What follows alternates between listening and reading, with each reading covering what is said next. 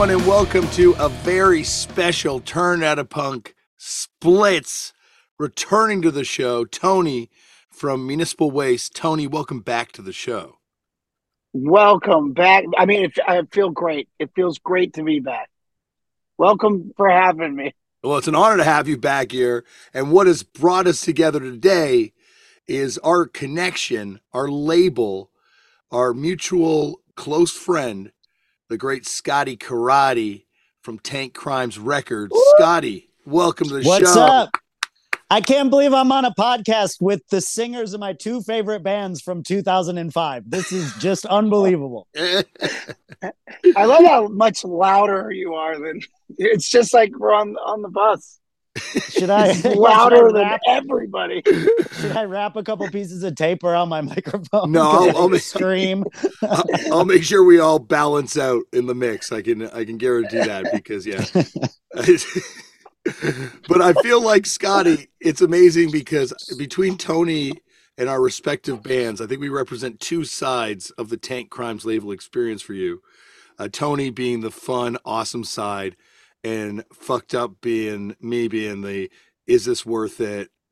Why is there so many headaches involved in running a label side? Well, fucked up doesn't really give me headaches except when we're touring together. Like the re- the records all sell, so that's good.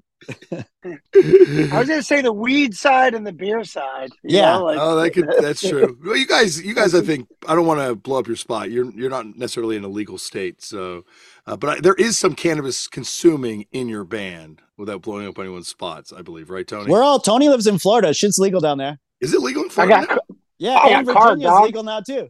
oh my gosh! Well, Yeah, in that case, Yeah.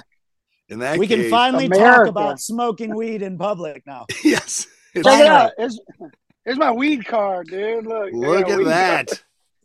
So, Tony yeah, is legal. Scotty is legal. I am legal. Oh my! I left my bong at the studio though, so I, I unfortunately can't partake right now. But partaking in spirit. Yeah. Well, you know, when we met Damian, I never thought that you would one day be like, "Oh, sorry, I left my bong at the studio." yeah. That's great. I feel like I had sellout written all over me the whole time. I think the signs were there. It, it- it's like, you know, you're not going to know I'm a pothead, but the signs will be there, kind of thing. Like, I, I well, think- your other interest didn't change when you st- became a pothead. You No. just are a pothead with the same interests as be- when you were a straight edge dude. I feel like pothead goes with anything. You know, it's like yeah, it really real- does. Yeah, it's like, except for maybe being straight edge. They really don't. Dude, like I want to invent alcohol that's like pot, where you can like get drunk for an hour and then like watch a movie and not be wasted. You know, like Oh yeah. that's the problem with alcohol. It doesn't just like wear off and you go about your day like weed does. Yeah, that's true. It Have you- keeps ramping up or you got to go to bed. They have Lagunitas weed beer now in Oh yeah, that shit game that shit would felt cool. They, they Yeah, tried to I launch tried it. it once. They tried to launch that up here, and it didn't really take because I think uh, it was pretty pretty low dose, and um, I don't know. I just feel like it's a different kind of consumer market. Have you tried those new like fast uptake edibles that have hit the market? I think it might be a beverage too. No. I'm still smoking the weed I grew two summers ago because I grew too much. So I didn't even grow weed last year. Oh my, yo, Scotty, do you remember when Lacus brought that weed pizza to the show in in Oakland? And I Yeah, ate and like was just- four slices of it. Yeah, 'cause I you were just hungry. You didn't know it was weed pizza. You thought it was regular pizza. And I went out, I went out full on like for it. And That it was guy- great. That guy roasted a weed turkey in the pit at Burnt Ramen on a mini charcoal barbecue.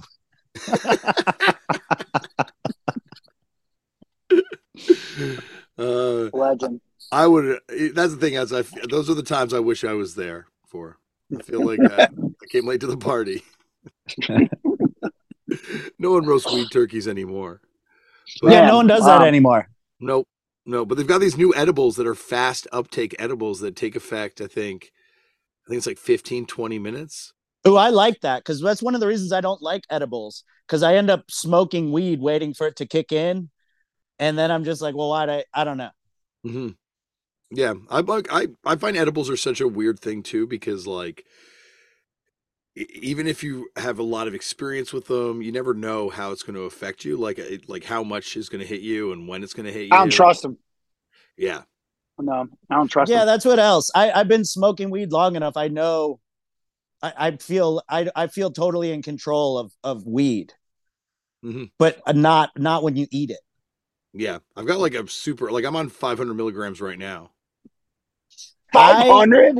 Yeah, We got we got uh Sick. Tony, that last time we played, Municipal Waste played the biker club in Sacramento. The second time, now there's a weed dispensary at the end of the block, and they brought Whoa. us. They brought us bags and bags of like free shit. And I was fucking hammered that night when we stayed at Mikey fucking Hood's house. And I Hell ate like yeah. a whole tray of gummies because I couldn't fall asleep and I woke up so high the next day. I was so miserable in the fucking bus. That was a that was one of the most miserable mornings I've seen our band in a long time. Everybody was really hungover. Like laying, y'all were like laying in the yard. We were laying in the yard waiting to get picked up. It was bad.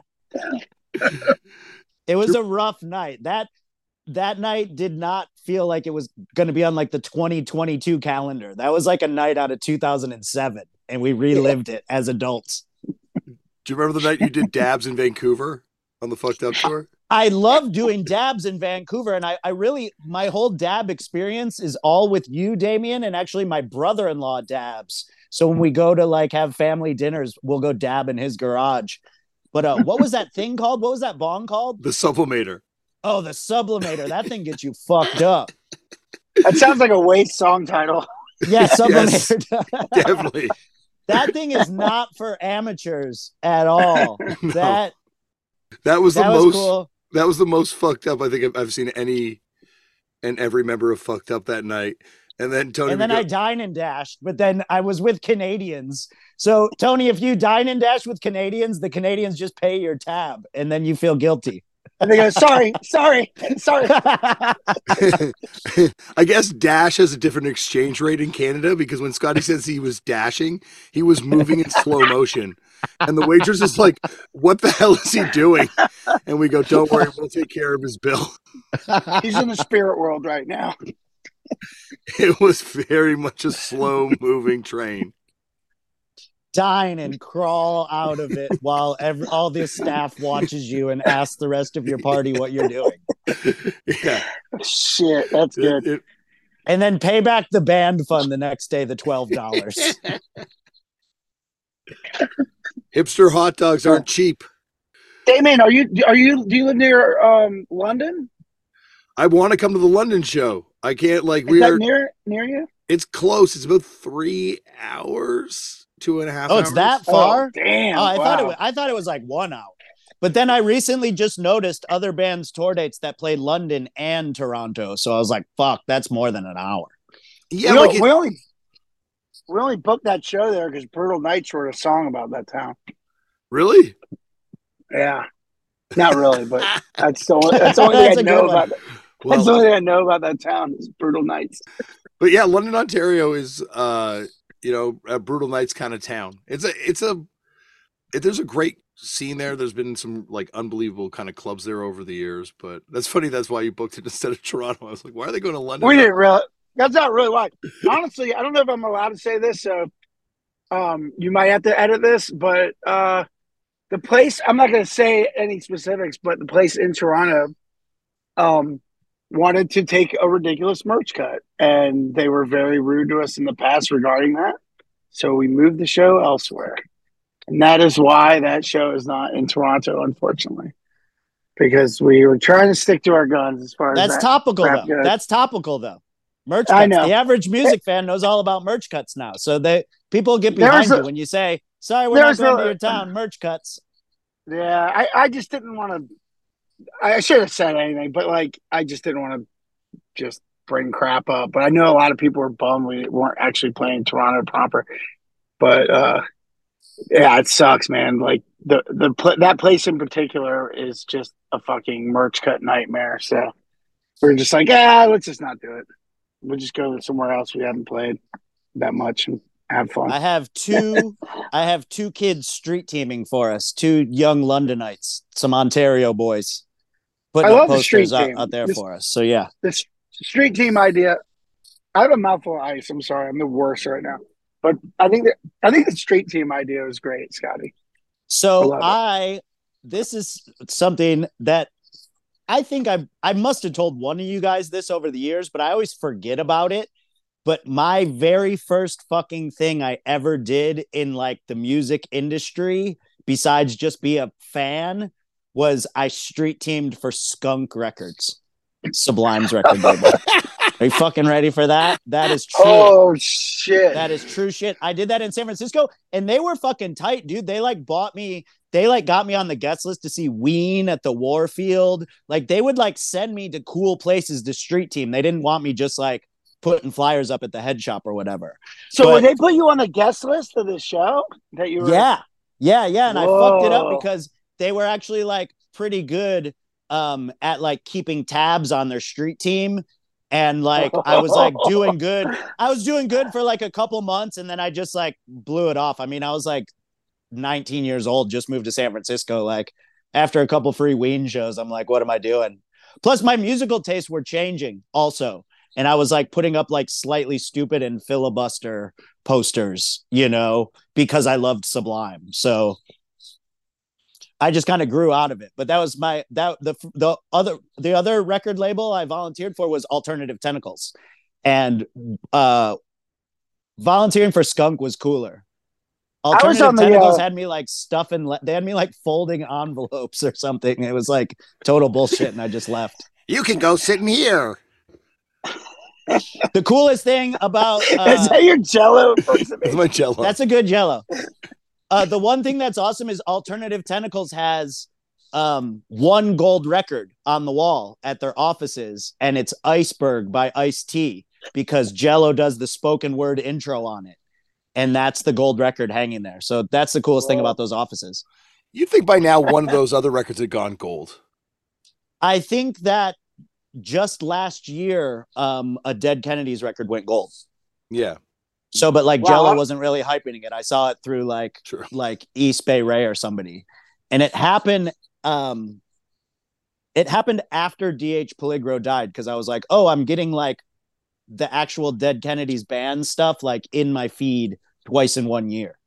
And I don't I follow like the the Jello side, you know. Yeah, that was a major. I remember that moment kind of happening. That trial too. I'm trying to think where I was reading coverage of it, but like Dexter That was like Holland right when I was getting into and- touring. That was like right when I was getting into touring, early 2000s. Because I remember someone from Alternative Tentacles on an early Vote Sec tour like asked us to like bring, and we did, but I don't think we ever did anything with it. We had like a binder where you were supposed to like sign your support for Jello or whatever. And at the time, I didn't really have under any real understanding of what was even happening at all.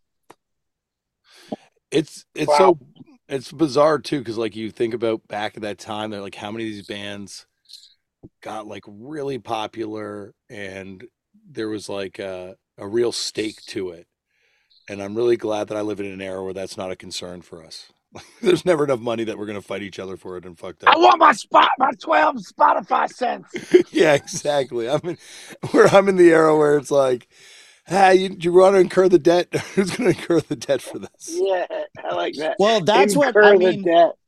as tank crimes grew i i now have like different options for like the deals with the bands but everybody just still picks the original fucking offer from 2003 which is 20% of the records because even like for your guys' bands you're like oh that's a way better fucking pay than even like a 50-50 profit split deal like just take the records and sell them for cash and you're doing better you know If you're if Um, you're a touring band, for sure, it's probably the quickest way to see money. I would imagine. hmm yeah because it comes fast too, you know. if Yeah, you're out there playing shows, Yeah, and I think even now because there's there's like merch table and and not to point them there's like a few other services that do this kind of thing but you can actually have your merch sold at the end of tour through some sort of like distribution deal as a band which i think takes a lot of the risk out of like getting a lot of product like after i remember after it's like oh shit what are we gonna do with these shirts like that i think I we still had shirts from early fucked up tours sitting in our practice space that we were finally able to just be like oh fine we can shift these it's not enough to Well, bring on tour you know like one or two shirts and like have like a five dollar box I still no, nothing more embarrassing to me than to see a band's tweet tour leftovers are up. I'm like, ah, you poor bastards.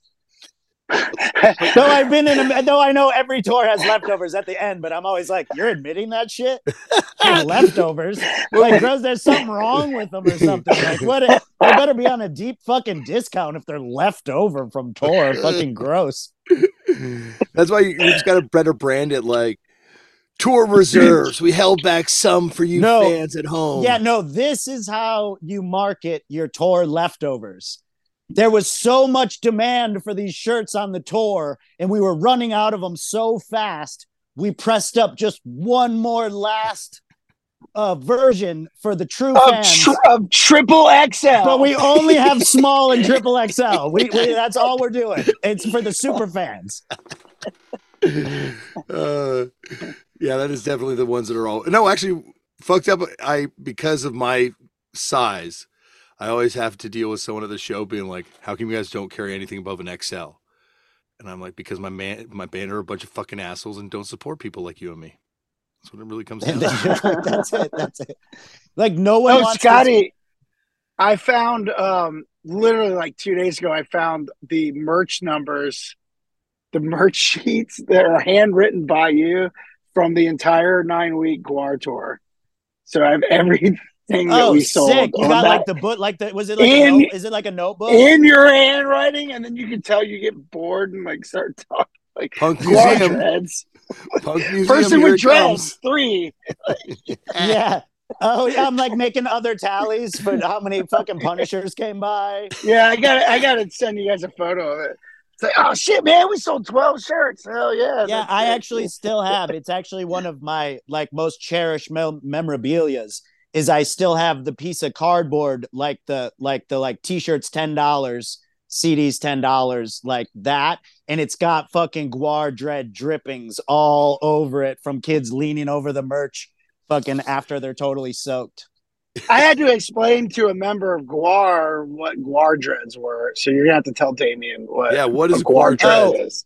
we just named just the blood and shit and cum that drips off of you. We just named it Gwar dreads because like people with long hair, their hair gets all like clumped up and stuff, and then they're like dripping on the merch table and like hugging you and dripping. So most of the drips come off of long hair, men and women, and it was so we just started calling them Gwar dreads, and then we be were referring to all the blood anywhere on if there's a puddle of blood on the floor uh Gwar, watch out there's Gwar dreads in the hallway. Uh you know oh i got some Gwar dreads in the trailer That's still it's still you know 20 years later we still say it all the time. we still say Gwar dreads all the time yeah. they got to be uh like one of the hardest working bands in the world.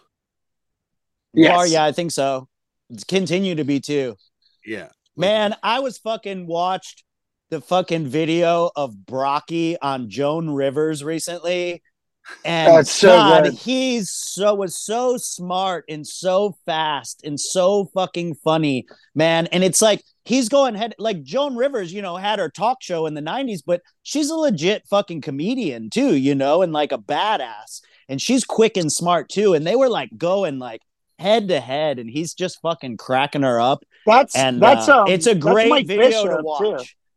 Watch. Yeah, Mike and Bishop, Mike too. Bishop's with him as Yeah. Beefcake in that one Yeah, yeah. who's the who's the leader of the band now. So it's a really cool clip, and I think now, like, I mean, if somebody asked me of like a cool Gla- Gwar clip to look up on YouTube, it's that Joan Rivers. It's so fucking good. He's Yeah. so funny.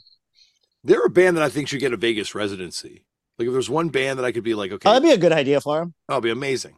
Go to like dude. a I'll. I'll see Gwar in the Sphere. Yeah, this- Dude, I almost I almost had internet beef with Brockie one time.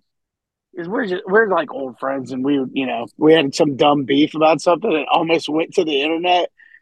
And thank God that got squashed before that happened. Oh, he would have roasted you, dude. You don't want to go toe to toe with Brockie. No. Also, way, dude. He he's in character, ass. so he can say meaner stuff than a human would say. He's yeah, yeah. he's also like in American Hardcore. I- I think it is where he talks like he's like I, I hated the DC hardcore dudes. I hated all those Dischord guys. He like had like no issue with calling people out. yeah, yeah. He didn't give a fuck. Yeah. Love him. Definitely Love him. like well, that Death Piggy stuff's fucking amazing too. It's like like a whole other act for his career. we were in on the Gwar tour. We were in Buffalo, New York. We're close near you, Damian, but we were in Buffalo, New York, and Rancid was playing up the street. so we went. Ryan and I went. Uh, actually, like it was. I don't even know who we got to do merch. Like Ryan, like big brothered me and got somebody in the band to like watch merch or something, so we could go see Rancid because everybody knew I was the one who cared the most about Rancid at the time, and. uh we go over there and we don't really know how we're getting into the show or anything. And we walked up to the back door of the venue and we just flashed our laminates from the Gwar tour. And the guy was like, Whoa, out of the way, guys. And like ushered us right in. And it was the back, and it was like the door right behind the stage. So we like walk up super casually, just kind of like, let's see if this works. We flash our laminates for the show down the street. The guy rushes us in, and we're just on the stage and Rancid's playing. We're just on the fucking stage. and we I kind did like, that. I we, did like, that sit a there out the show one time. yeah. And then they do an Op Ivy cover, and Ryan Waste goes to sing backups, and he gets full Nelson right out of there by Yeah. fucking Rancid Yeah. security. But they let us stay. He just pulled them off like the band's part, like stage real estate, and put us back like stage left. And then Tim Armstrong came and said what's up to us like after the show, like right after, like when he was walking off the stage and was like, "Oh, sorry, if we would have known you guys wanted to do backups, you know, just we told these guys no one on stage, so that's why he like bum rushed you or whatever." And we're like, "Oh no, it's cool, you know, we're on tour with Gwar." And like Tim Armstrong's face lit up. He was like, "Oh no shit, Gwar!" Like, you know, Operation Ivy played with Gwar at at Gilman Street. Tell him we said what's up. You know, so cool that we're both still playing all these years later or whatever. I totally forget they did a Gilman show. Yeah, I, I have. Well, I mean, I don't have the flyer, but I have a printout of the flyer. That's an insane show. That you know, that was the first thing I did with the internet. When the internet first came out, I used to go to the library in Brighton, Michigan, and look up. Um, I don't even remember what the search engine was back then, but I would look up show flyers from California and print them out on the library computer, and then just just to, to like hang in my room. But that's my very first memories of the internet was doing that. Yeah, I, I run it and printed out on Puss Zone. You could get Pushead's list of the best records from the 90s. So I printed out that. And then I went to Revelation Records and printed out the complete discography, like just so I could have them in like a binder. And I still have these. Did, Pu- did Puss Zone have the whole Skunk Records catalog?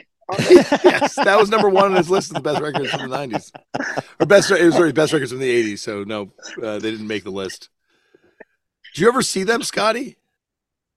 The Mighty Sublime. Which band? Sublime. No, I never got to see Sublime. I think I saw him once, but I'm I like uh, now I wonder if it's a false memory. Yeah, they did play. They did play Detroit. I think St. Andrews Hall. Like when I was a fan, and like I just like couldn't get the night off work. Or I mean, it was like a huge deal for us to go to Detroit. So it, like took a lot of planning and money and just everything. Um, so I had missed it, and it wasn't. It wasn't too much later that I like regretted not making more of an effort. Not even because he died, but because I realized I was like a super fan And, but I think at the time I was still like realizing how important live music was to me. I was like on the cusp of realizing that like if I love a band, I want to see them live from from the more casual, which I was never a casual music fan, but like from CDs being okay. Because not growing up in a city, there just wasn't many options for shows. hmm There's a lot of ska too happening in like Michigan at that point, right? Oh yeah, there was. I well, like Mustard Plug's still around. Uh, Jack Kevorkian and the Suicide Machines. I mean, that was kind of we've talked about this before, but that was kind of my gateway into like DIY punk and hardcore was through um, punk ska. That kind of like trained my ear to go down. And it was I always say once I got to uh, Against All Authority, were aggressive enough. They were basically a punk band, and then I could just slide right over and it's like, oh, I like punk and ska. Yeah, Falling Sickness too. I kind of lump into that category, like a super Yeah. aggressive band. Sublime also, I wish I would have seen them live because they were so bold. Like they would like headline Los Angeles in 1995 and open with a Bad Religion cover, like the biggest band in town. They'd just show up in their town and open and cover one of their songs for the first song of their set. No one does that shit anymore. That's like some old school, like Jimi Hendrix era shit. Just like covering a contemporary in their own town. What's the band that does like "Come Come My Lady," "Sugar Five Baby"? Crazy Town, Crazy Town.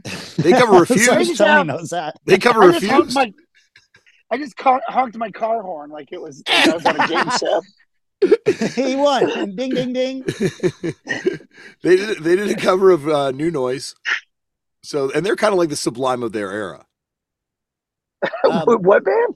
Crazy Town, Sublime of the era. so bands bands don't cover contemporaries anymore really and i was in a really funny situation in pittsburgh at the mr roboto project and uh born dead was playing and i don't remember if caustic christ was playing or if behind enemy lines was there but all of Aus Rotten was in the crowd and born dead goes into an Aus Rotten cover and the room like fucking froze and every Pittsburgh kid is like looking at a member of Aus Rotten for like approval to dance. And then they didn't really get it. Like everyone in Aus Rotten was actually like weirded out and didn't like really like give an enthusiastic response to it. I feel like I feel like that band would have been like the least fun dudes on the planet, but they're actually like couple of like some of my favorite human beings. Oh yeah, And, like partying with Aus Rotten, how fun it is. You'd never think that the guys from the that band They're like that the yeah. I mean, when I listened to them as a kid, I mean, I was like, "This is the these most guys are serious. band." Yeah, these guys the are fucking serious. You meet like Corey and Eric, and they're like the coolest, fucking, funnest dudes. Like I don't know. Love well, I was guys. saying how I how I slowly went into like heavier and heavier music. When I first got my first Aus Rotten record, that was like is punk. That was the punkest thing in my record collection, almost. And I remember like beginning to like sprinkle it into my mixtapes, and just Yeah. like, oh shit, my mixtapes are like getting punker than the Misfits, getting punker than ska. I'm sprinkling in some Aus Rotten tracks here, you know. And then like right then, I think after Aus Rotten, then I discovered Havoc Records, and then I was just a, then I knew about Crust like full on, and like I started had a- collecting Crust records. I had a mixtape. It was Aus Rotten, Drop, uh, Drop Dead, and Dystopia. Oh, sick! Yeah, and Awesome. Anti Schism. Do you remember Anti Schism? Yes. I love Another. Anti-Schism. Yeah, Yeah. Yo, you know what's crazy is uh, Sarah Burns, who's on the TV show um, How to Get Away with Murder, um, and was also in Barry. When she was on the podcast, she brought up Anti Schism as one of her favorite bands. What? Yeah, the only Wow. thing she, she has on her iPod currently or something. they were so good. Like if they That's had so a cool. um, if they had an active label reissuing their stuff, I think they could really be popping off right now. Like the way that like Nausea and Dystopia are so popular right now. I Man, feel like only- Anti-Schism's if- one of those bands. Like if they had like a if they had like a bold reissue, you know. If only we knew someone that could do that. Well, I I always wonder like Ken Prank has so many classic records that he's not that are you know for whatever reasons. Like I'm not putting him on blast, but I mean he put out uh, you know at least their discography. That's what I have Dude. the like I have like the every track CD on Prank. Did he do the initial state record? Yeah, Yeah. it's a prank one. That's a fucking man. That's a banger. Well, Yeah. we used to stay with uh Sivak used to do all our all our shows in Texas. Those were big. Is cocaine legal yet? I could talk about that on this podcast if we want to Oh, talk about playing Austin, Texas with That crust was- bands. that that was like the entry point for cocaine's reemergence in hardcore. I think is Yeah, it all came back was in, in Texas. Texas. The Texas state brought of it back. Texas. yeah. Yeah, they fucked us. They they they made cocaine crust. It, it was just like so different the party at a hardcore show in Texas versus the party at a hardcore show in Toronto at the time. Oh well, we used to joke that you should take a day off after Austin because no one's going to bed till that Texas sun comes up, anyways. So if you have a far drive the next day, like back when we would stay the full night and have breakfast at the town we played the night before, before moving on, like that, Austin will fuck you up. You're Yes. always late. Like whoever's next after Austin, like Oklahoma City and Houston, like hate Austin because the bands always miss sound check. Like, you know, like everyone's always late. Like the locals got to start before you get there and shit. That kind of late. Yeah, it's one of those places that you hit on tour, especially in that part of the uh, U.S. where you're just like, you know, the party's going to be so good that night, but you know, there's not a really a party before, not really a party after. Yeah, party after. Yeah. Well, Austin always felt like super professional, kind of like the bit, j- just because you'd play like emos or something that you like, that was like covered on the on the internet or Pitchfork or like South by Southwest and stuff. So like coming through and playing emos as like a DIY band always felt like, oh shit, like we're we're playing this club, you know? I always loved it because of Fuck Emos, the band. Oh, the fuck emos. Yeah, the Fuck Emos, which I was. I, was like- fucking. I thought they were such a great band, and and you know, I'm like, oh my god, I'm playing the club they beefed with. I think they had squashed it by then and played there though. But uh, what Selfless put out the original anti-schism stuff, right? that that sounds right. Yes. Yeah. Yeah. Yeah. Yeah. Yeah, because I have an initial state test press, and that it was selfless. It was selfless. But I don't know who reissued it or if it was ever reissued. I think Prank reissued the initial. No, yeah, state. I have. I don't know what he did. Um, LP was wise, Prank. prank, but I have the CD. I have like the discography CD on prank. Yeah, I love those. That Selfless Records has got to be like I love those labels where you look at them, you're like that catalog because it's not one genre. It's like all over the map, and it's like all these. Like, I- you know, Screech I and feel like that. Yeah, Screeching Weasel. Screech and Well- the Queers were on that. Drop Tony, Dead. didn't Drop you do? Dead. Didn't Iron Ray? Didn't Iron Reagan do a record? With Iron.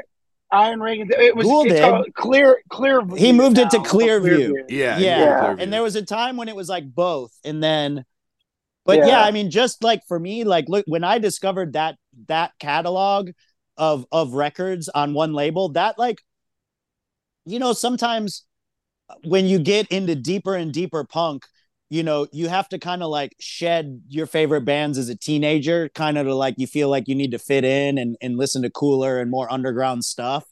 And then it was like when I found out that like Selfless was doing Screeching Weasels and Queers right next to Spaz and Drop Dead and Anti Schism and stuff, it was like, oh, okay, like this makes sense was, to uh, other people than besides just me.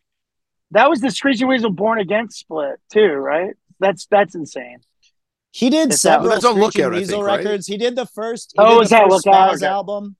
yeah. First Spaz album, Dwarf Jester Rising, which is now on Tank Crimes, was on fucking was on A, Selfless. man. Yeah. Wow, I didn't know that. yeah. Damn, that Bovine's is like that. such a Bovine's fucking great, dude. I Crazy. love Bovine. It's crazy. Like first Boris, uh, Turbonegro, and uh, like Spaz and Brutal Truth Split and uh, Corrupted, maybe it was corrupted, on there. Yeah, maybe there's like Corrupted Split in there too. I get bored. I get that and Reservoir mixed up sometimes. Reservoir definitely. There's that. Um, uh, what uh, what's it? Uh, Jesuit split with Corrupted. Maybe is it Corrupted Jesuit split? No, it's Noothgrush. Uh, Corrupted split. I feel like all those bands are like Kevin Bacon together, you know, yes. in my brain at least. I don't know. yeah.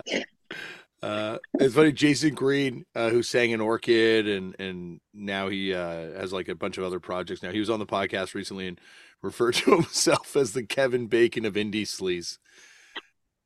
wow. I can get I can get to him in one step. Kent McClard Orchid guy. Boom, I'm there. Boom, I just Kevin there. Baconed him in one step. Yeah. Who's the who's the Kevin Bacon of hardcore? Oh, I mean- um, Dave Witte. Dave Yeah, Witte, like Dave Witte. Dave Witte. Yeah. He's if you're Uh, I mean, Damian, you connect you connect in in a different way, Damian, you connect so many people uh because of your podcast, because you connect different generations of punk, you know? yeah, but I think I think the rule for me is you have to have toured with or put out a record with. Is the, Yeah, uh, yeah, got it. That's what I was saying. Like y- y- your Oh, story is an extension of that because you've become like a journalist or a host is actually what I'd refer to you more as. But um I force But yeah, myself into right. other people's stories. but yeah, you have to have shared a record or a backseat of a van with with someone. with someone or or or been in a movie with them i guess too for uh some of the links or made a tv show with them Played that was a big difference, uh, Damian, touring with you. When you were straight edge, you would sit shotgun so you could, uh, whoever was driving, you could point to the record store we needed to go to or the restaurant you wanted to try. And then, and then now when we tour, it's me and you in the back, back seat, like doing fucking vaping and fucking Yes. yeah i, I moved my recording podcasts. yeah like, i moved my position in the band and no longer have to the detriment of my back because like the only place you get a captain's chair is up front everywhere else you get those like bench seats that cut yeah, you're just sliding Whoa. in and yeah like i i really need to get to back to the front seat but now i gave it up to sandy and i don't think she's giving it My back is rough right now. I'm having a bad time. Getting old. have you tried that hook well, what thing? what do you mean? Hey, both you guys got big tours coming up. i know Yeah, I hope you're in hope you're in performance shape. Have I tried you what? might need a Give me. Hey, hold on, Damian's gonna give me some performance enhancing drugs. over here. What do you got for me? Have you tried that thing that's like a hook and it's got all these little nubs on it? I forget what it's called. It's made out of plastic normally.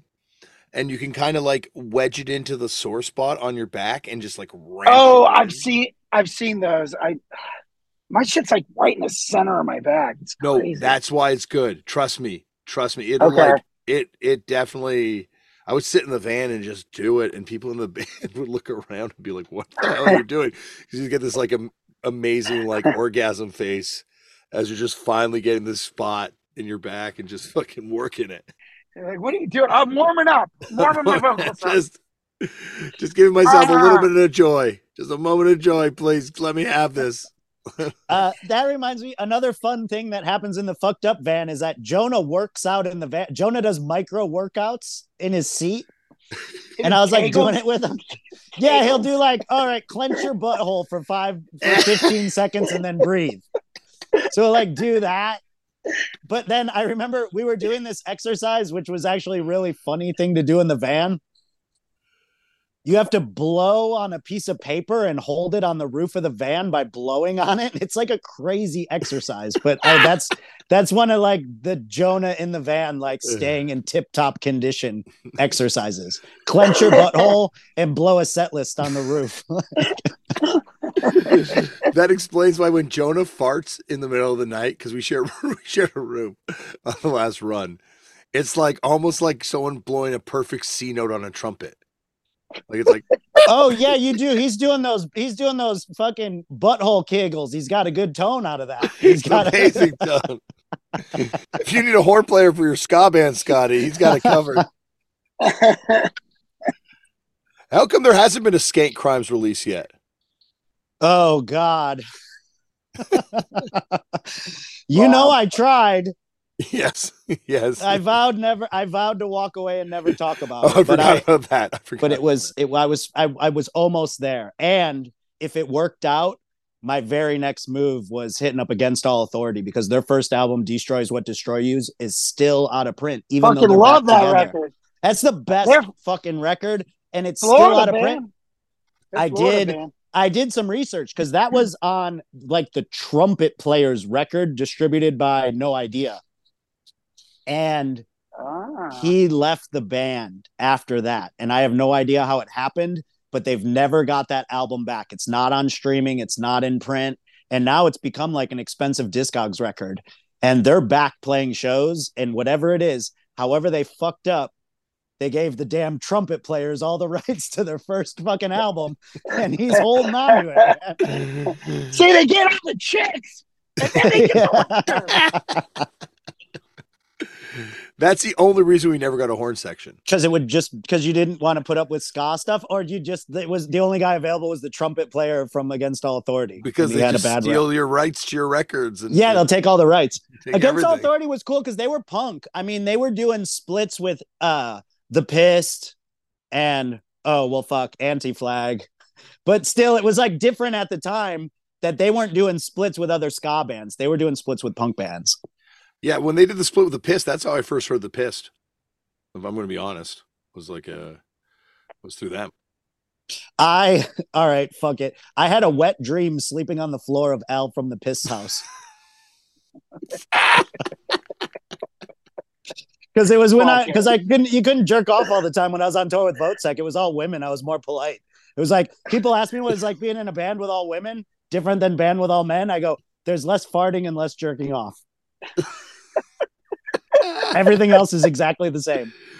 Uh, When you need mealtime inspiration, it's worth shopping Kroger, where you'll find over 30,000 mouthwatering choices that excite your inner foodie. And no matter what tasty choice you make, you'll enjoy our everyday low prices, plus extra ways to save, like digital coupons worth over $600 each week. You can also save up to $1 off per gallon at the pump with fuel points. More savings and more inspiring flavors make shopping Kroger worth it every time. Kroger, fresh for everyone. Fuel restrictions apply. Will you say though that Fucked Up is the most sexless band you've ever been on tour with? Well, fucked up. Uh, I always like so. I don't think I'm like super smart or super dumb. Like I think I'm smart in my interests and maybe ambivalent about other things. But I'm not that. I mean, I didn't go to college, uh, so like I'm not like higher educated or whatever. But I never feel dumb in a group of people ever. But when I'm in the van with fucked up, I feel like the least educated person in there because you guys all like read books and shit all the time. like I feel- seriously, like you're on tour with fucked up. Everyone has like three books for the three week tour, and I'm like, okay, uh, shit. People will be like, "What are you reading?" And I'm like, uh, "Maximum Rock and Roll." I don't know. I remember like Annihilation time, if you like open their van door. We don't. I forget what the van van was called. I, I remember what it was called. the connection. Is that the name of the fucking van? Well, they bought Well, an old fucking. country- yeah, It was called It the said the country, country connection. So all they had to do is shit is scrape a couple letters off the back of that thing oh God. because it They was a legit around- like community bus. they rode around the, the country, and I think they got into Canada too. And the police opened the doors, and a bunch of porn mags like fell out. oh, they had like porno on the walls. On the like, like they taped porn to the walls, and like, of course, like you know, like you know, a blast sticker, and then like. yeah, yeah. That's it. Decorated. So I, I would imagine that that sounds like the opposite of what, what fucked up band was like. Oh God, yeah, yeah. It is like it is like uh No, fucked up van is like saltpeter. I I could sneak a porno into the van as a gag on everyone, so everyone could be like aghast that it's there. yeah, definitely. It would definitely be so weird. Like, what the fuck is this doing here? I think one time I bought like a bikini chick air freshener or something at a gas station, and it like lasted like one mile down the road. Yeah, we don't play fucked up that. van. We don't play that at all. no, not happening. My friend uh Daniel uh Makabe, who's this wrestler, uh, came on tour with us, and I, he was riding with my with the, the hallucination, and he's like, "Can we switch uh, vans?" And like I remember fucked up, and I'm like, "Yeah, for sure." And it was awesome for me because I got along with the hallucination way better. And then he was like, "Your band, no one talks at all." yeah, it's not a very fun place to be. Everyone's reading like real books, not just their phone. Yeah, Very That's how- educated bunch. that's how bored everyone is. We gotta fucking read. like, That's pretty awesome. I don't know. yeah, you it's great. guys, like so honestly, like yeah, I was like saying that as a joke or whatever, and I do feel like the I I I mean I am literally the least educated person when I'm in the van with you guys, but that's still like fun for me. Like I it it's it matters to me to have friends that have smarter interests too. It makes me feel smarter, you know. There's no way though. Like I watched the Waste tour videos, and I'm like, Municipal Waste is way more fun to tour in than fucked up. We, Yeah, it we- is. We have Yeah, fun. there's no way it's not. it There's is. no way. it is. That's why I We spend. like, uh, like that's why I spend fun. one week every two years with fucked up, and like four months a year with municipal waste. yes, get that. I don't. I completely understand. I very much. Uh, I would too, if I had the ability to. It is a, yeah. Like I, I think it's like one of those things where you hear about bands that are fun and people stick around because it's fun, and there's some bands where people just stick around because, I guess they're trapped. And I think we fall in that latter category more than the former. Well, no, because I truly love everyone in your band. Everyone's just such a unique individual and so much different than other than other bands. And I I think that I always just say it's because you're Canadian, but it's it's more than that. You know, you guys are every band's a unique group of people, but fucked up's like was the most unpredictable group of people to meet when I just wrote your record label Gord Deranged and said, Can I get a contact for fucked up? I want to invite them to play San Francisco. you believed in both our bands though super early on. I absolutely That's did. And I still do. Yeah, I absolutely did, and I still do. And I mean, the thing is, is that um, fucked up and municipal waste both went in their own directions, but are the two lasting bands out of the scene that spawned tank crimes. That's that's really an overlooked in 2024. There's no like music era more overlooked than the than the early 2000 underground 80s hardcore throwback crossover basement scene. Like it's just not covered. Do you think that's like because of like the numbers? You don't. Nobody ever goes, "Oh man, the zeros were sick."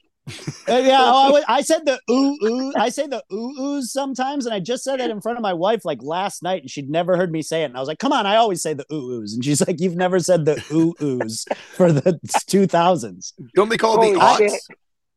They call it the, The what? aughts. Aughts. They call it the aughts, which is weird. I I've mean, that's what they heard called like the that. ni- that's what they called the 1900s. So some team people bl- breathe that back because that was like the last set of ooh oohs. I have a prediction. There's two things I think happen why that's kind of an overlooked era. Is a first a lot of the bands, even the ones that were the most popular, were already doing like a second wave of a style. It was like, oh, 80s American hardcore's back, crossovers back. It was like the bands were bringing Oh. sounds back from the basements back up. And then you know as as those scenes grew like negative approach gets back together. Fucking tons of thrash bands get back together and start playing bigger shows. That all bubbled up from our scene from the basements to the big stages.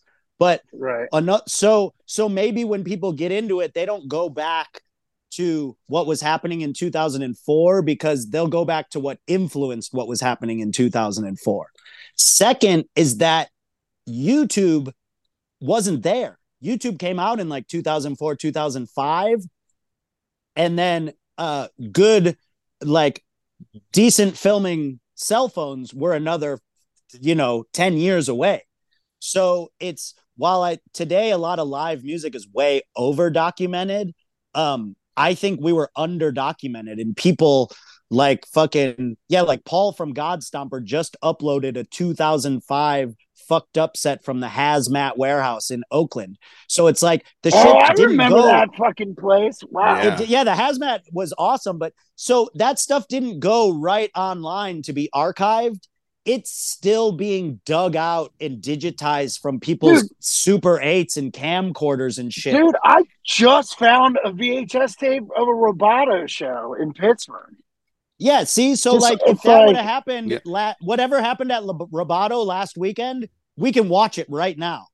But what happened at Roboto in 2004 is on VHS tapes and Super 8 tapes. And like, you know, um s- a lot of that shit got thrown away when people moved out of their parents' house.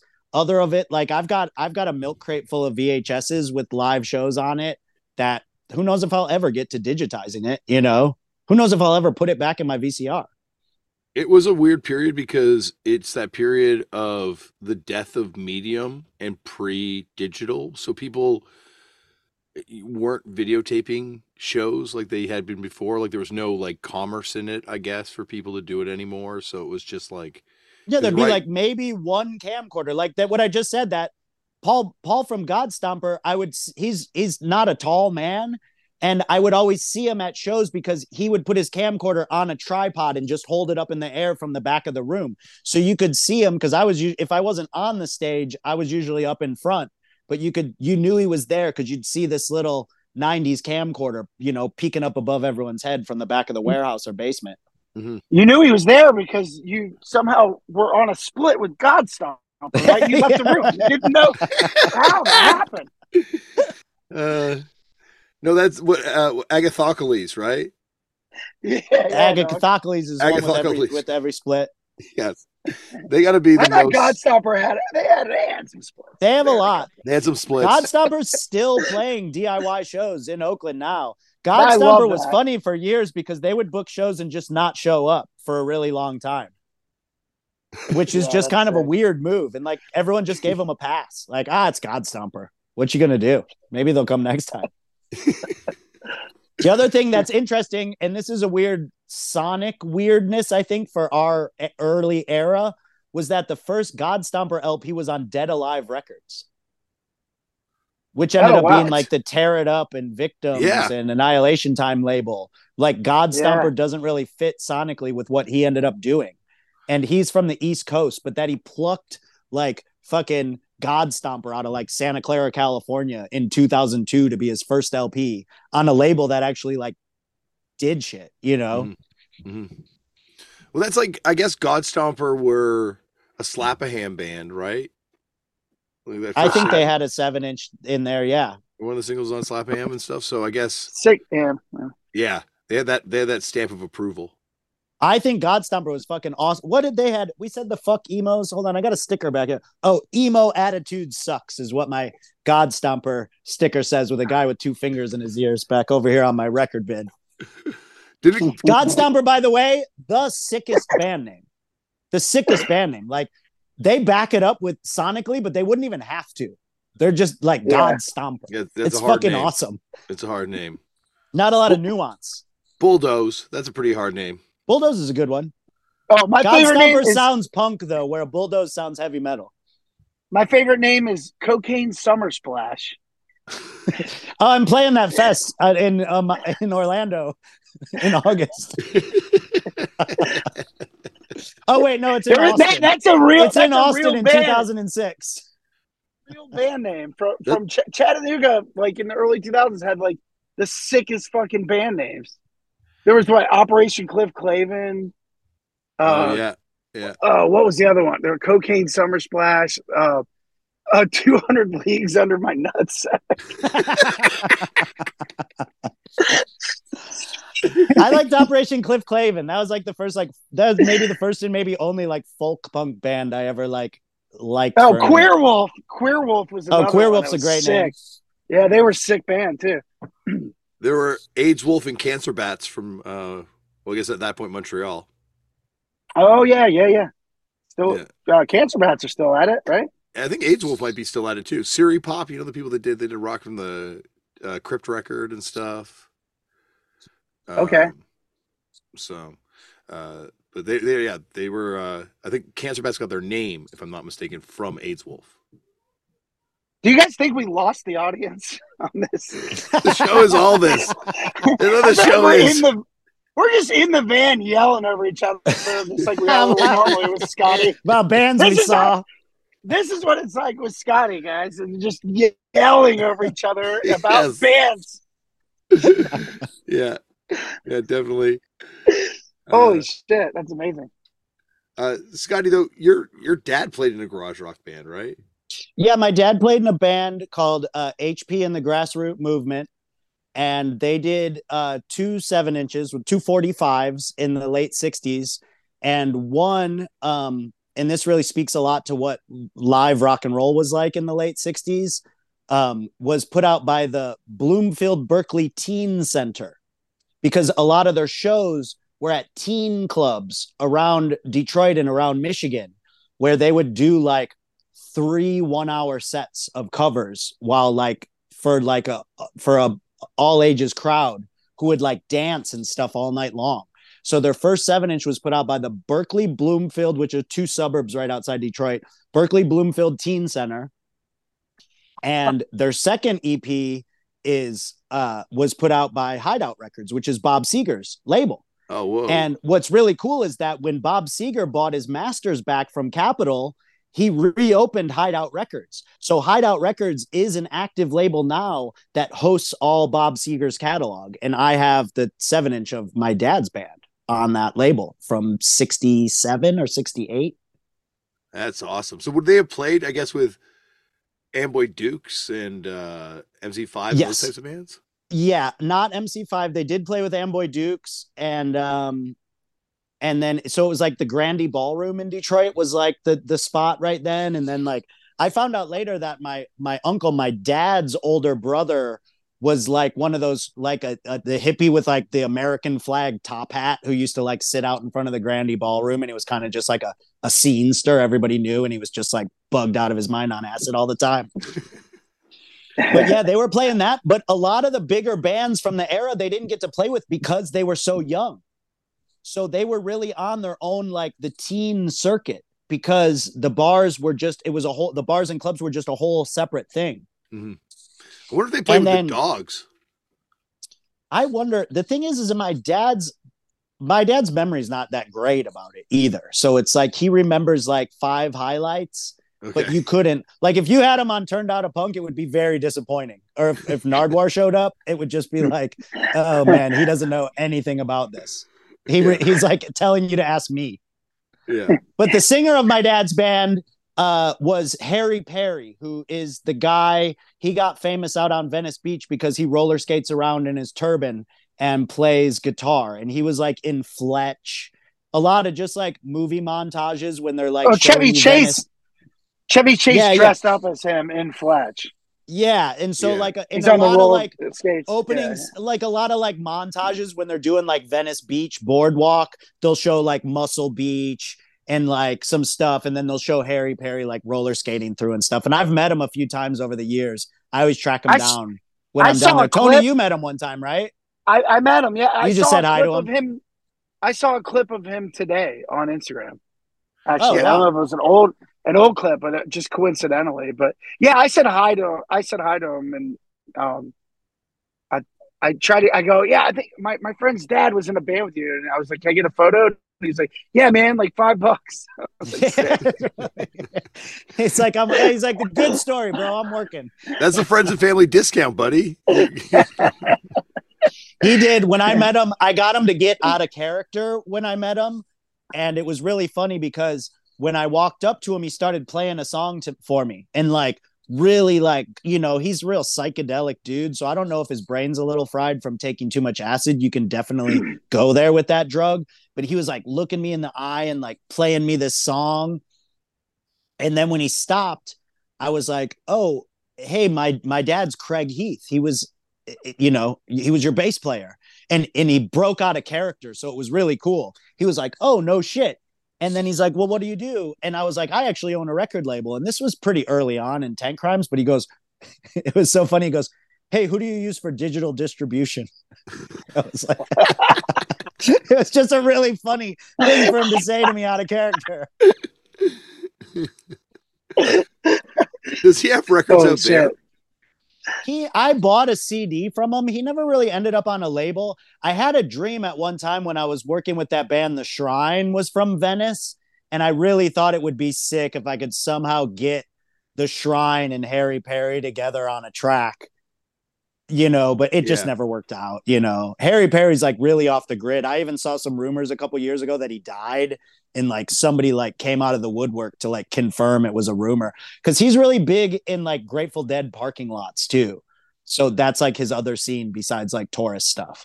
Okay. Wow. That's got to be probably a brisker business too of the Grateful Dead parking lot. Oh yeah, I mean that's a whole shakedown street, baby. Yeah. Yeah. I want to go to a Grateful Dead show just for the parking lot, to be honest. There was kids from my high school that would go just to buy as much drugs. It was like a wholesale market. Yeah, So like people would like save up money. They're like, "Oh dude, I got 340 bucks. I'm going to buy every drug I can it's a and bring it of home and turn it into like a $1000 back in Brighton, Michigan." I had a friend in high school that went to a um, dead show, you know what, 94. And uh, somebody dumped a vial of acid on his head, and I'd never seen him again. They said he ran. Oh ar- they, fuck! they said he went, was running around flipping over tables and shit. And he got arrested, and I never saw that dude again. Like What? I don't. Yeah, I mean, he. I think they. He got like institutionalized or something. But somebody came up behind him and dumped a vial of acid on his head. Yeah, I mean, acid is. Da- Fucking. That's like worse than murdering somebody, man. yeah, it really is because Yeah. it. But If it you, because if you had a bad trip, For life. Well, it's weird because it affects different people different ways. Some people took acid one or two times and it changed their whole brain to this day. And I'd probably taken acid like a hundred times. And it changed me when I was taking it that frequently, but it just kind of wears like the, it wears off after it goes away. Acid, when I moved to San Francisco, you could buy two microdots for five dollars on Haight Street all day long. You could get liquid acid in a vial. You used to just you could walk Ooh. up to like some hippies and ask them for a they called it a puddle. And you would just hold out your hand and they would squirt the liquid acid as much hell fit in the cup of your hand and you would just fucking take it down right there. Fuck You just be like puddle. that. What? No way. Yeah, and then I don't know what happened. I've actually always been waiting for like if like a film or a documentary somehow covers this and I get to see it. But acid pretty much just disappeared in 2002. It just went away. It was fucking everywhere and then it was nowhere. And I was doing it so much. I'm I'm glad it went away. And I'm also glad it, it it's not an addictive drug because it just went away and all of a sudden we couldn't buy it anymore. And then I just never did acid again. Like I haven't done acid in over 20 years, but I've done it over 100 times. It just went away. And then by the time like acid started showing up again, I'm just kind of like my attitude toward like I'll eat some mushrooms every now and then, but my attitude towards acid now is like I've I did the shit out of that when I was a kid. Yeah. There are mushroom stores in Toronto now, like lots of them. Yeah, I did some legal that- mushroom sell gummies and it was awesome.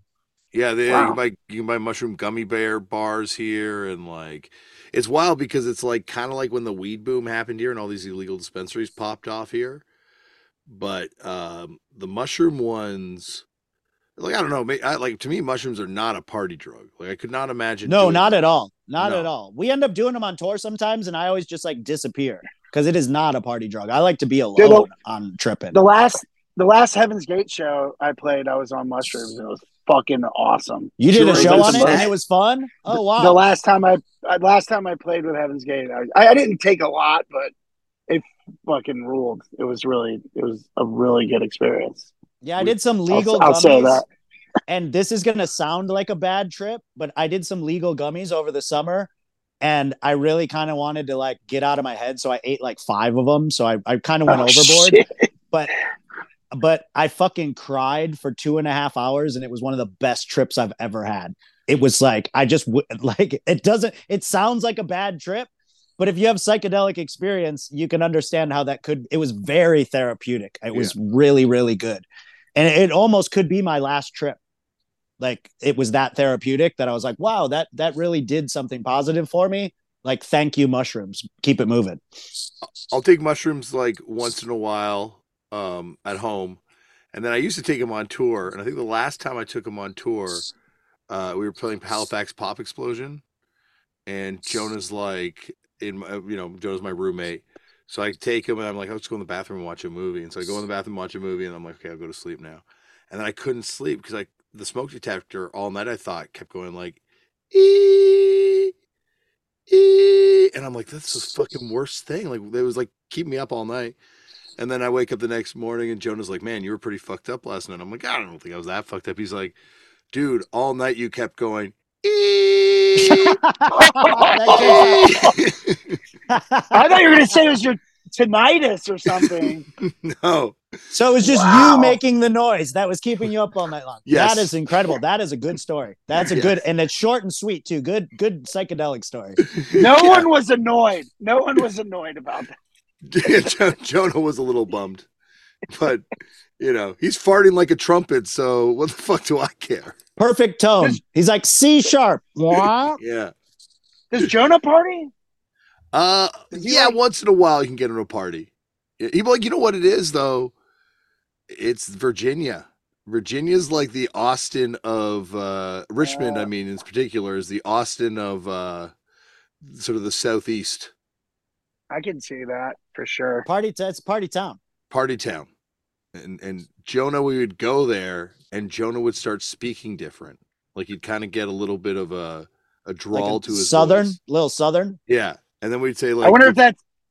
I wonder if that's a Brandon influence on him a, a little bit, or It is because Brandon had the full drawl, so you would get around Yes. him, and it would influence you to speak like that. Yeah, and then we'd lose Jonah because he wouldn't stay with us, and then the next morning we'd always see him, and he'd be wearing the the Richmond uniform we called it, where he'd have a leather jacket on with no shirt underneath.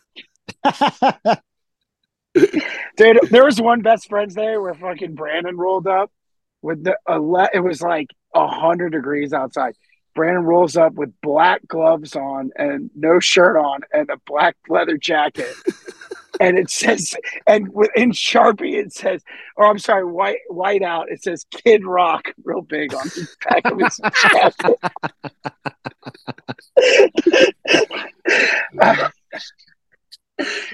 Fuck, man, that shit was so funny. Dude, iron- ironic back patches were a legit thing in the late in the in the ooh oohs. It's Chris Grande from Annihilation Time had a had a sharpied Eddie Money fucking back patch. I, I Which Uh, then they got Eddie Money's phone number and gave it to Longmont Potion Castle. Yeah. Dude, we used to call him, we used to call Eddie Money. I mean, I think everyone on this podcast has called at least Eddie Money at least once, right? Like, I've been I've been on the I've been in the room. I never dialed the numbers. I, uh, I have all right, dude. that was the thing for a while though, is like getting someone famous's phone number and calling them and just being like like trading people's number. I remember someone going like, Do you want Flea's phone number? And I'm like, uh sure. And they're like, What do you got? yeah, it's it's like trading cards. Yeah, Yeah. it's great. Like, I don't know if I really want to trade into this thing. I think he's going to be probably changing his uh, number real soon. Well, Eddie Money was great because he would always answer. Like, and he'd be so, Yeah, no, and he would liked get it. worked up. He Yeah, liked would it. He was like a glutton for Yeah. punishment. He liked having somebody Yeah. to yell at and shit. We're you all going to be like that one day. We're just going to want. He was atten- like a, he's like a drunk lady telling the cops she knows his her rights or something. Like after she does something stupid. Like he was definitely had that kind of energy. Like wanted to let he had to convince you what you were doing was wrong and you needed to admit it. Like prank phone calling. It's not. What was it? But the, I think the story the story was it was Grande or somebody with the Annihilation Time dudes, and was it his daughter that was at the His daughter was at a party in Ventura or Ojai or something, and somebody stole her phone and, and got the number dad out of it. And they called it, and it was, and Eddie Money answered. and then they And then they kept it. And they used to call it from parties all the time from the Annihilation Time house. And then, yeah, they gave it to fucking Longmont Potion Castle. So it's like, Wait, now that we're talking about this, so Tony, good. I got to ask you, what's it like Okay. hanging out with John Travolta? Oh, that's not what I thought you were going to ask me. Um, yeah, it was fun. It, we, we, we, we it's uh, we did it a couple times, and it was really cool. It was super nice. I got to watch the Super Bowl. Tampa Bay is my football team, and we got to watch the Super Bowl on his boat. Like five of us party partying. He didn't party that night, but uh, it we, it was a tremendous experience. Um, he was a great host. yeah, it sounds like he's an awesome host from everybody. I didn't who's join the there. church. I didn't join the church. Everyone asked That's everybody's second question when they ask you about it, right, Tony? Yeah. Like, I don't know him like- that well. I just got drunk on his it- boat. it's not like that. He's he's super inquisitive. He he he was he's fascinated about what we do, um, and uh, he he's a fucking great host. And we just had a lot of fun. Stayed up all night and ended up watching Ted. I stayed up all night. He, he, he doesn't sleep. yeah, he sleep. He has weird hours, so we always, whenever I stayed there the two times, um, we stay up all night. And I, I was showing him like news bloopers. Fucking love news bloopers. So you're telling me, you're telling me that hanging out with John Travolta is a lot like hanging out with Tony Erba. You're watching Not weird not as much pro wrestling. Not as much pro No. wrestling. No. Uh, did he pick Ted or did you? I think it came on after the Super Bowl or something, and we all just like were like, cool. we're like on the fucking boat, right? Like we're we're in we're in Tampa Bay, and Tampa Bay is playing in Tampa Bay. It was so sick, and he was in the fucking commercial at the Super Bowl. Oh, he was in a commercial of that night. Yeah. too, one of the big yeah, so we Oh, all like great. had a we all had a like you know uh, uh, I think we had some champagne and celebrated that. It was fucking awesome, man. That's my boy Jimmy who hooked all that up. Jimmy Marino. You got to get him on the podcast. He was like one of the last uh, roadies for the Ramones and shit. Oh Man. yeah, He's Jimmy got, like, Marino would be a great uh would be a great fucking- turn out of punk oh, episode. dude, yeah, you you could man. That would be a really good one. Yeah, that'd be awesome. And my my headphones are dying. Hold on. Oh no. I love Grease, by the way. It was my mom's favorite movie. I grew up watching Grease like all the fucking time, dude. I fucking Well, love are that you movie so excited much. about Grease too? I, I just fucking love Grease. I can sing every word to every fucking song. I love that movie so fucking much. It's so good. you know, I, I would watch Primary Colors with him. That one where he played Bill Clinton. Oh Uh, God, I well, gotta. Do you remember? Do you remember when he played F. Lee Bailey in the fucking OJ one? Oh yeah, That's oh, that was good. That he was great in that OJ one. I thought he he wasn't Robert Kardashian. Oh no, that was Schwimmer. Okay, yeah, Yeah. no, that was great. He was great. you should get That's fucking miniseries. Travolta on turn. Get Travolta on turned out a punk because he was telling me some crazy ass stories. Like, oh man, I don't know if I can. Say. I need to get the Grease soundtrack. come on. I'm sure it's, So as long as it's not sketchy. No, it wasn't sketchy. I just don't want to be throwing shit around.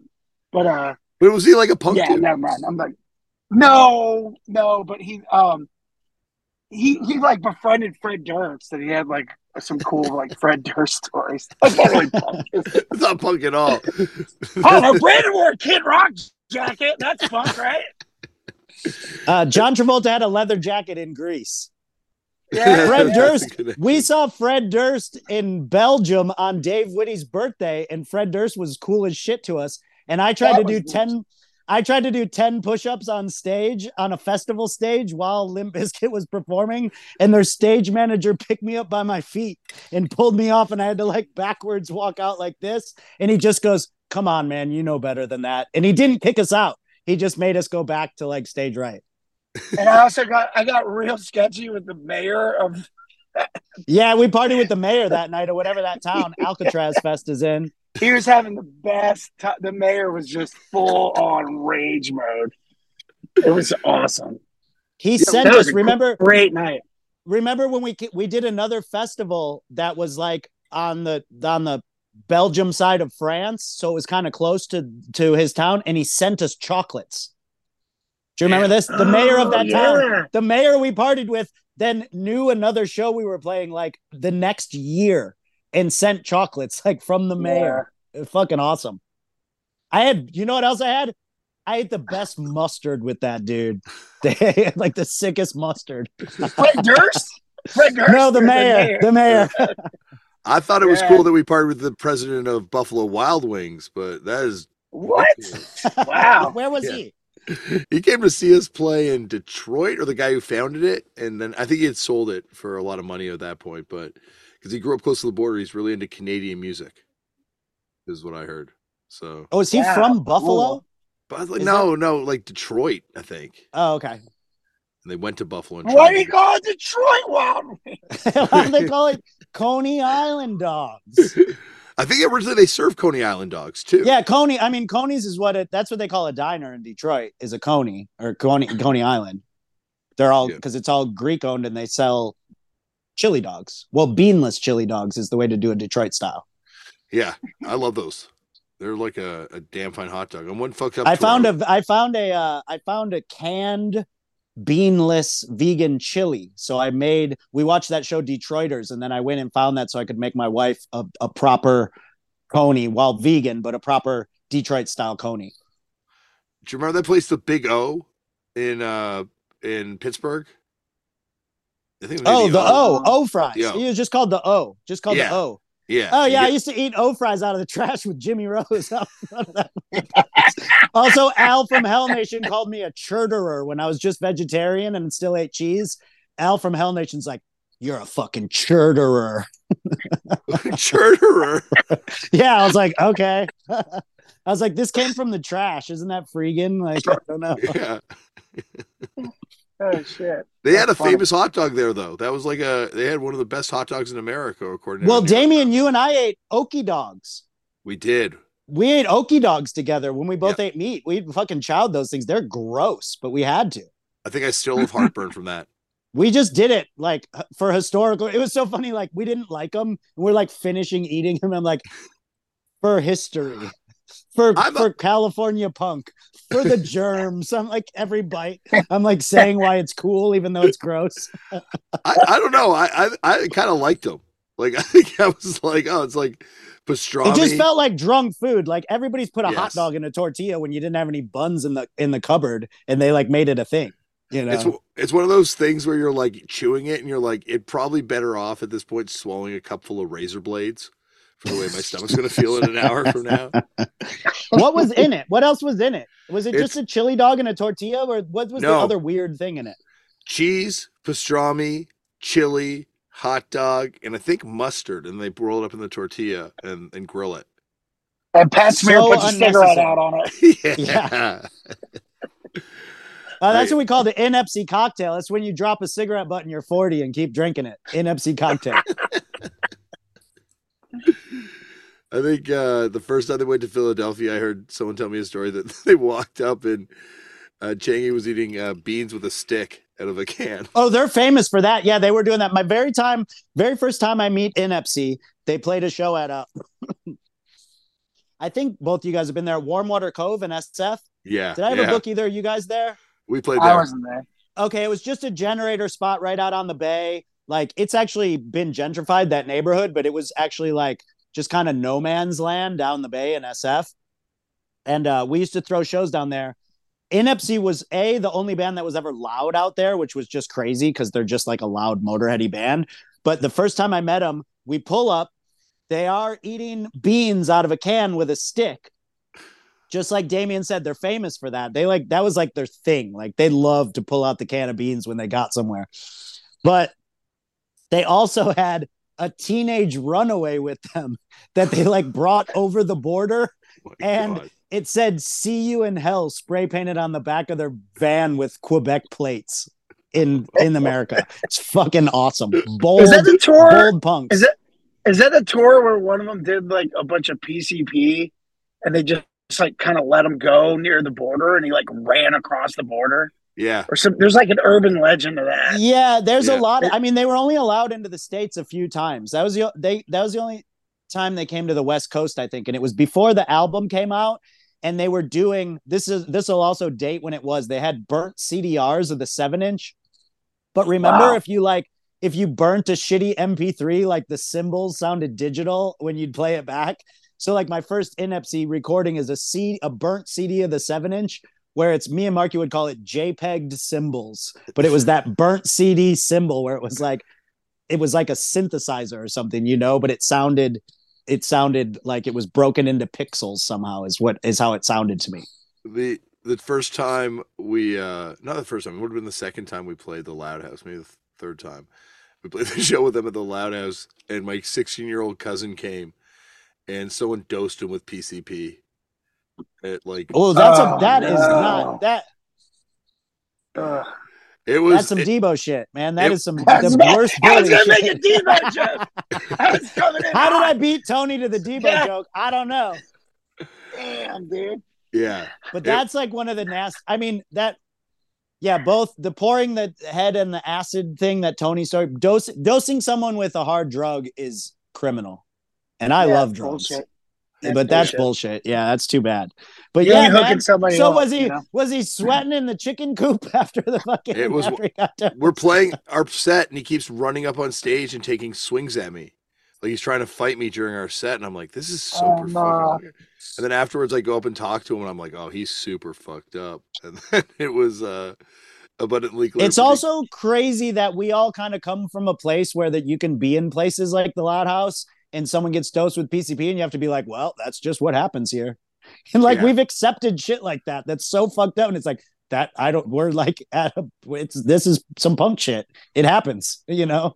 Historically it has happened and it will continue to happen. And it's happening tonight while I'm in the room.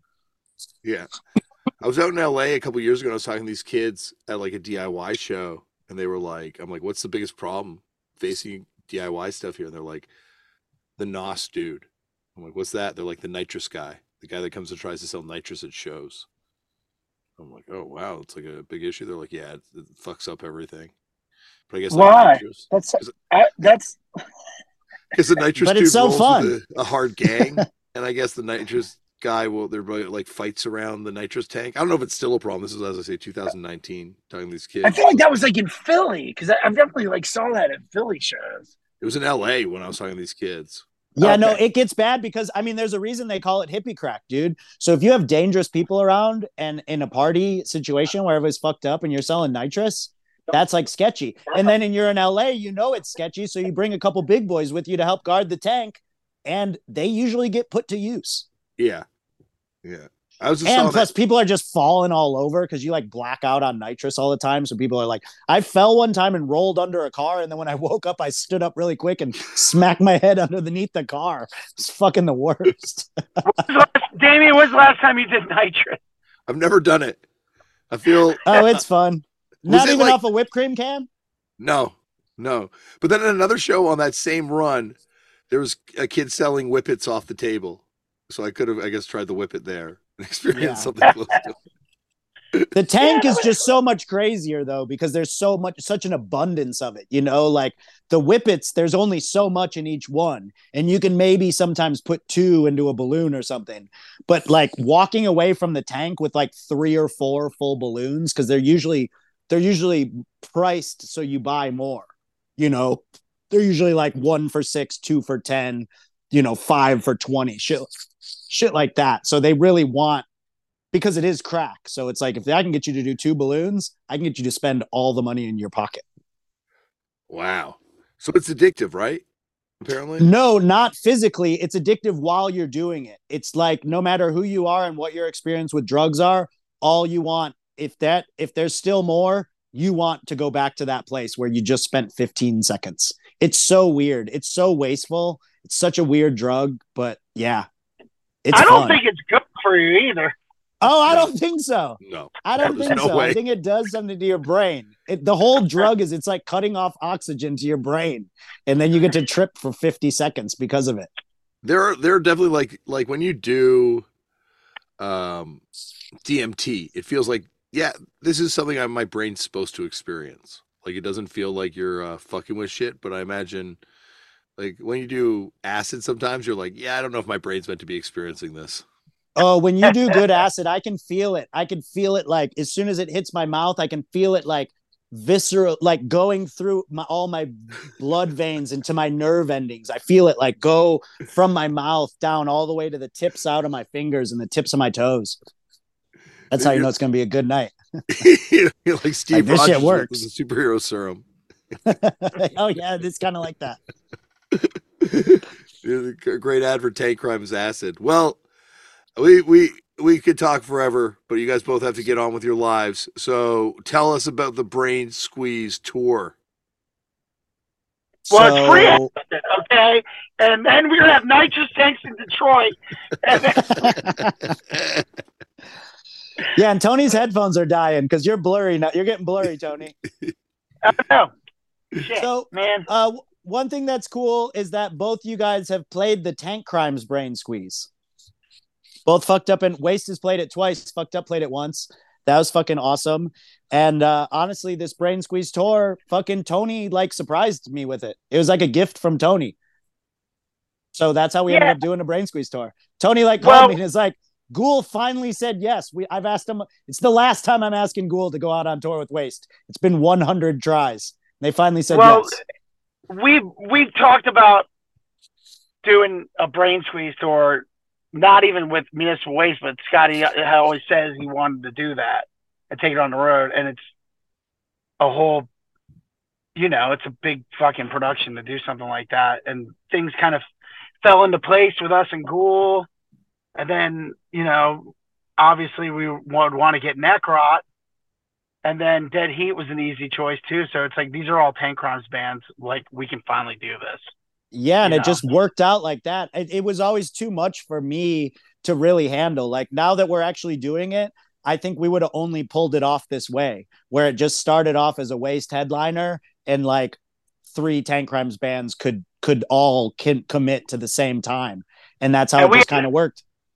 We have a lot to thank uh, Nick Storch for that too. For, for Yeah, Tony's Booker, Nick lot of all Storch, like really. I mean, he did all the heavy lifting. You know, like I keep giving Tony credit, but I think Tony just hit the go button with with his guy. But um, and I like the idea of I always just like. I mean, the reason that Brainsqueeze came together in the first place, and I always do this with all my shows in Oakland, is I just like to give everything like maybe not a theme, but even if you just name a show, um, it just kind of makes it more of an event. I always did it with the Tankcrimes takeovers and the Tankcrimes boogaloos and shit. Or actually, it was the Burger Boogaloo. I never did a boogaloo, but I did something like that. I, I just stole someone else's branding.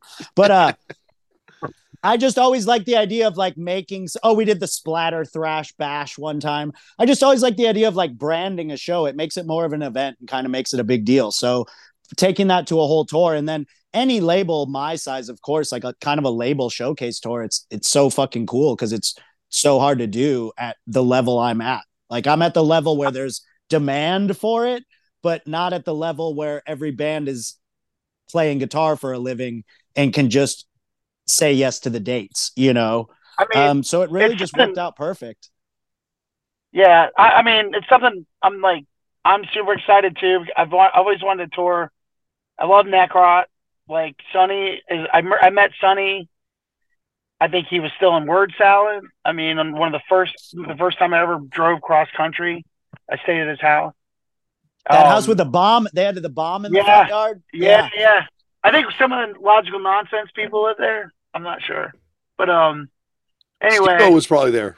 From Yeah, no, I was gonna say I think that's where Steve. It came up on your podcast that Steve O had partied there too. Yeah, Steve O. That was okay, Steve-O's yeah, buddies. yeah, and yeah, and then um, I mean, fuck, dude, Dead Heat's like the young, the young Thrashers. You know, it's great to have a fucking young thrash band on it, and obviously Ghoul is like one of our sister bands that we've came up with for a long ass time. So I don't know. I'm fucking really pumped to make it happen finally. Yeah, I mean, you don't always get. You know, I know. Um, you know, fans often think that every band is always friends, and that's where they're on tour together. Most of the time, we do become friends, but you often get put on a package with some strangers, and so it's fun to like. And then you have to become friends, you know? It's fun that like we're all gonna start like Dead Heat even came out with Waste before. They don't know Ghoul and Necrot, but we already know those guys.